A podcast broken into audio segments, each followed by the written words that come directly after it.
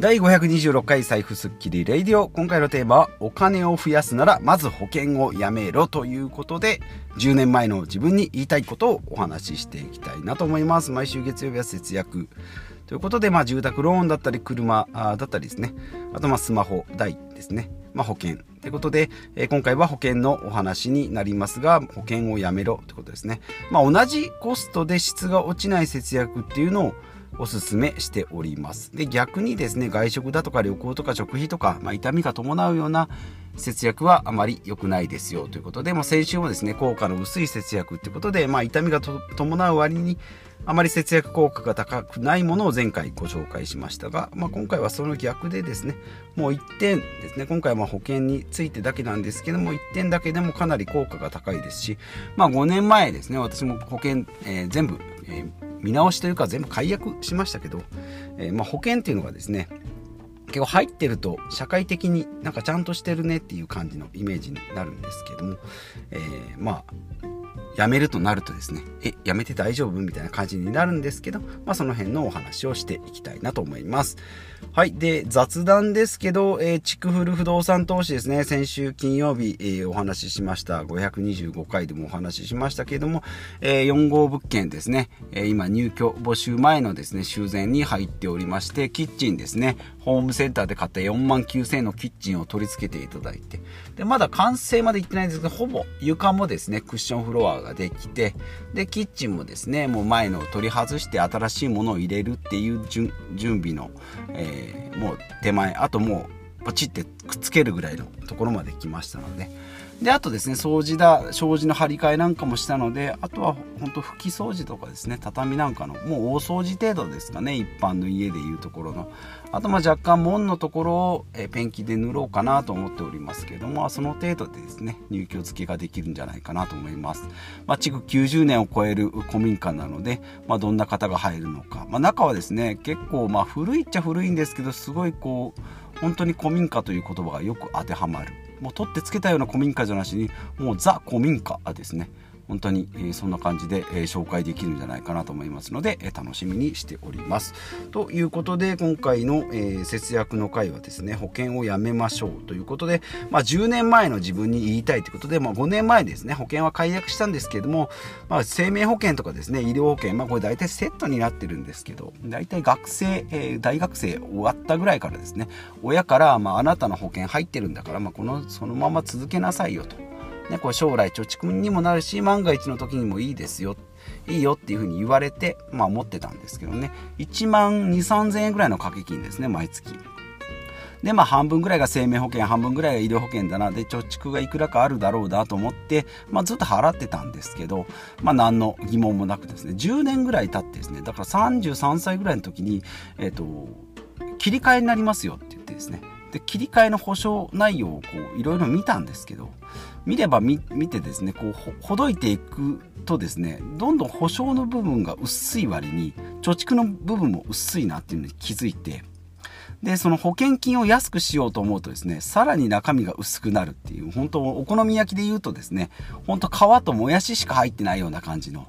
おい、そばはと、豚肉 Y というような感じのですね、薄い保証の保険になってたので、もうこれじゃいらないなと思って、他の会社に乗り換えたりですね、外資に変えたりと思ったんですけど、まあ、変えては見たんですけど、やっぱりですね、最終的には保険会社の手数料がボラ、ボレ高いなと。めちゃめちゃ高いなと思ってですね。最終的にやめました。でまあそれで大丈夫とかっていうふうに、まあ、親か、まあ、親はあんま言わないか、まあ、言ってないんでね、えー、知らないかもしれないんですけども、えー、周りの人たちから言うとですね、えー、言われるとちゃんとあのな家持ってて車持っててっていう人は保険入ってますよっていうのがまあイメージなんですけど。これなんでそんなイメージがつくかなと思っていろいろ調べたんですけど、ね、生命保険の加入率がですね82.1%なんですね。めちゃめちゃ高いですこれあのえーと、国の義務義務義務の、えーと、絶対入るやつの保険じゃないやつですね。民間保険で生命保険が82.1%医療保険もですね医療保険であの入院したらお金が出ますよっていうやつですね。あれも72.1%だ10人いたら78人はですね保険にバッチリ入ってるんですね。でこれがもう絶対入るべきっていう感じにこれ78割いたらですね絶対思いますよね。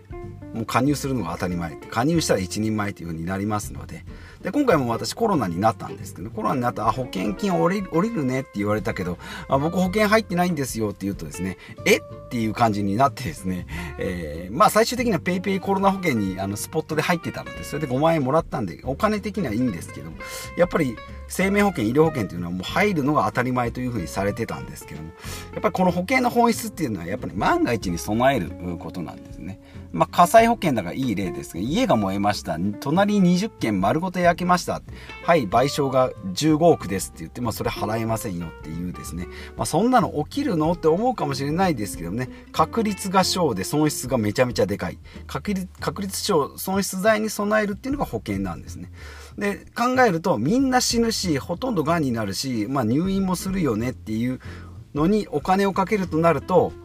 それは掛け金も高くなるし、保証も薄くなるし、保険会社からしてみたらですね、もうじゃんけんに負けたからお金ちょうだいっていうのが同じような感じになるので、まあ、それじゃあですね、えー、儲からないということで儲かるような仕組みの保険ができると、そういう商品が出来上がる。保険会社がよく言うんですね、こちらの商品はって言って、なんか最初すごい違和感を感じたんですけど、え、保険って商品なの？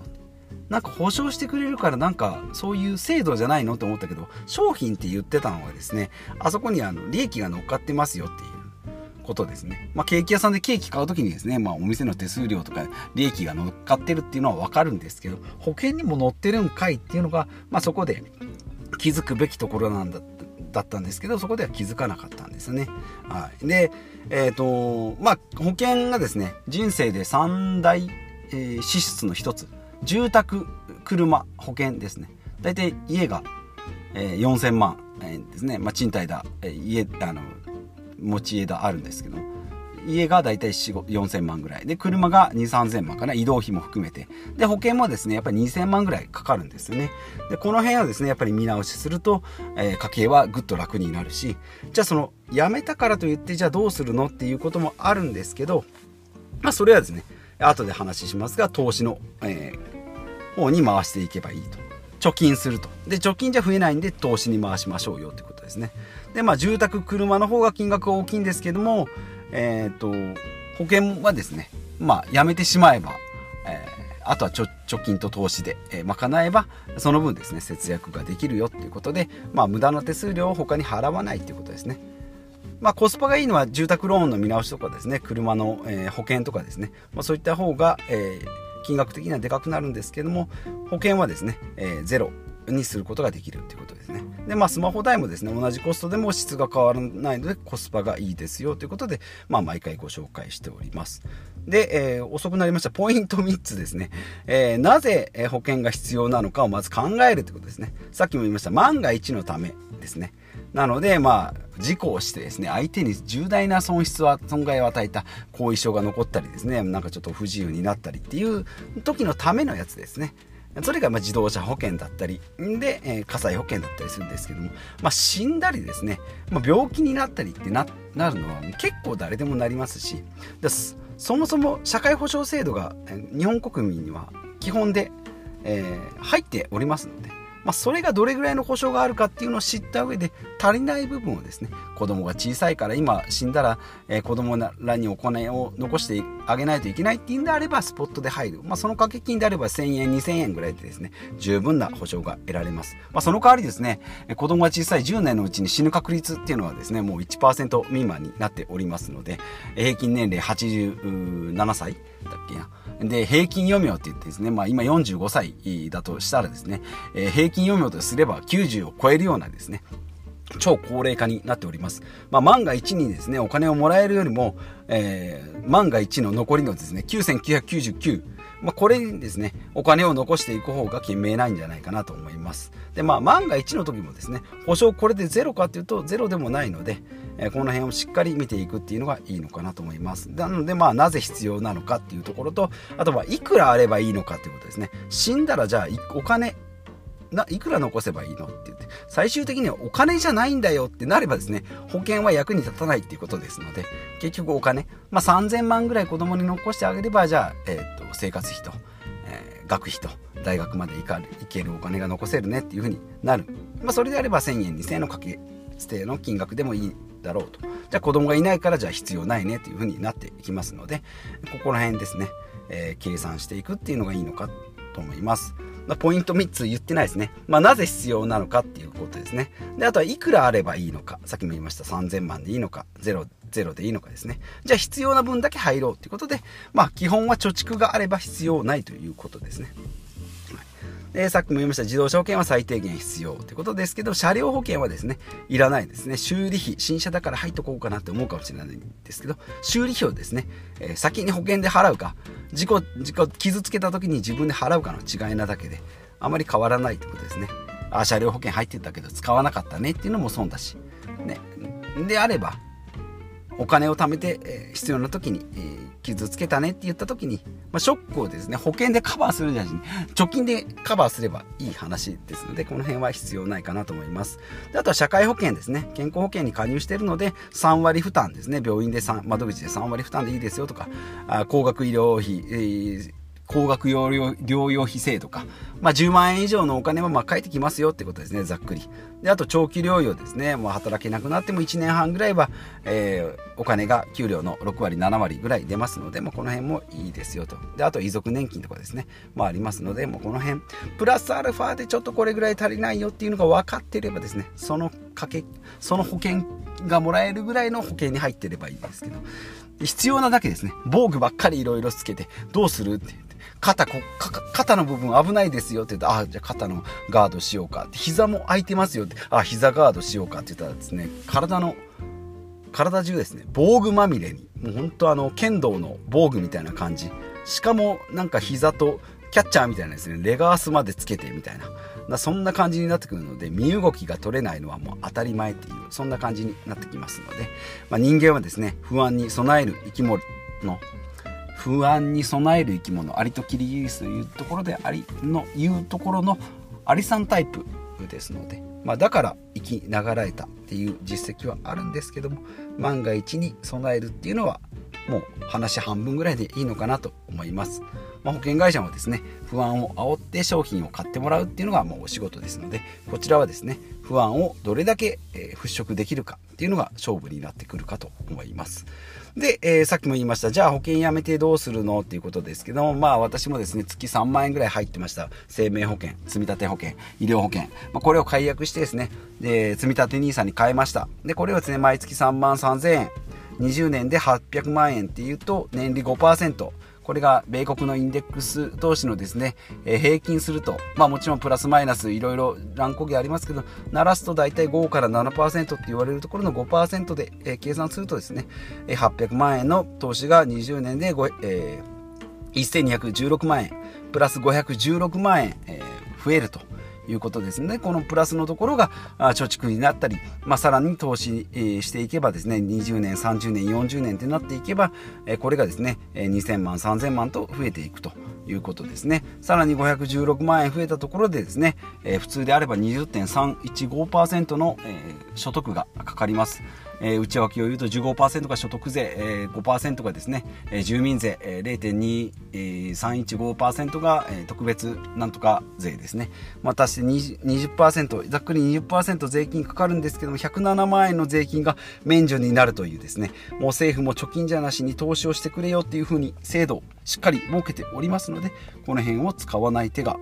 ないということで、まあ、SBI 証券とかですね楽天証券を作ればこの辺の積み立て投資はですねボタン一つでポチポチっとできますのでやっていくっていうのがいいんじゃないかなと思います、えー、800万円が、え、20年後には1216万円ということで、え、投資をお勧めしますということですね。まあもちろん自己責任でお願いしたいなと思いますけれども、え、まとめになります。え、万が一にかけるより、まあ、愚直に増やしていこうということで、まあ、確率証損失代の保険は、まあ、そんなに高くないってことですね。え自動車保険とかあであれば年間、え2万円ぐらいですし、掛け捨ての生命保険であれば、まあ、1000円、2000円ぐらいでいいです。で、火災保険もですね、年間1万円以下。火災保険はですね、保証が火事だけじゃなくてですね、今の水害とかですね、えー、豪雨災害とか、まあ、そういったものも、えー、非常にカバーしてくれるので、非常にコスパのいい保険の一つとなっております。まあ、かけすぎ、かけすぎは良くないですけれども、火災保険、それから、えーせえーと、自動車保険か。で、この辺は、えー必要なのかなと思います。で、まあ、多少の損失はですね、貯蓄で対応しようということですね。まあ、自分、ショックを受けた時にですね、自分で出すっていうダブルパンチかもしれないんですけども、普段からですね、ボディーブラ、ボディブローのように食らって、保険金を、えー、むしり取られないようにですね、必要な分は必要な時に自分で出せばいいと。その分が手数料は取られないので、えその分お金が残るし、残ったお金はコツコツ投資しましょうということですので、まあ、貯蓄型の生命保険だから溜まってるよねって思うかもしれないんですけど、まあ、実際どれぐらい溜まってるかですね、まあ、5年10年のスパンで、えー、しっかり計算してみるっていうのがいいのかなと思います、まあ、生きてたから生きてたからよかったねっていうようなですねまとめになるとむしり取られ続ける生活になりますのでその辺もしっかり見ていきたいなというふうに思いますし、えー、過去の私にもですね5年前じゃなくて 10, 10年前20年前から気づいとけよって思うかもしれないんですけども、まあ、気づいたらですねその時直せばいいのかなというふうに思いますしそれがまた未来のえー、自分の、えー、財産の値段にも財産の増え具合にも変わってきますので、まあ、気づいた時に変えていくっていうのがいいのかなと思います。ということでですね、えー、今日も最後までお聴きいただきましてありがとうございます。10分、えー radio、10分レイディオでくくってるんですけども、ついついですね、15分以上、えー、おしゃべりをしておりますが、こんな感じでですね、え、毎日、え、毎回、えテーマを少しずつずらしながらですね、え皆さんのお役に立てるようなお話、私の実践に基づいたことをですね、発信していきたいなと思いますので、お付き合いいただければと思います。ではまた次回お会いしましょう。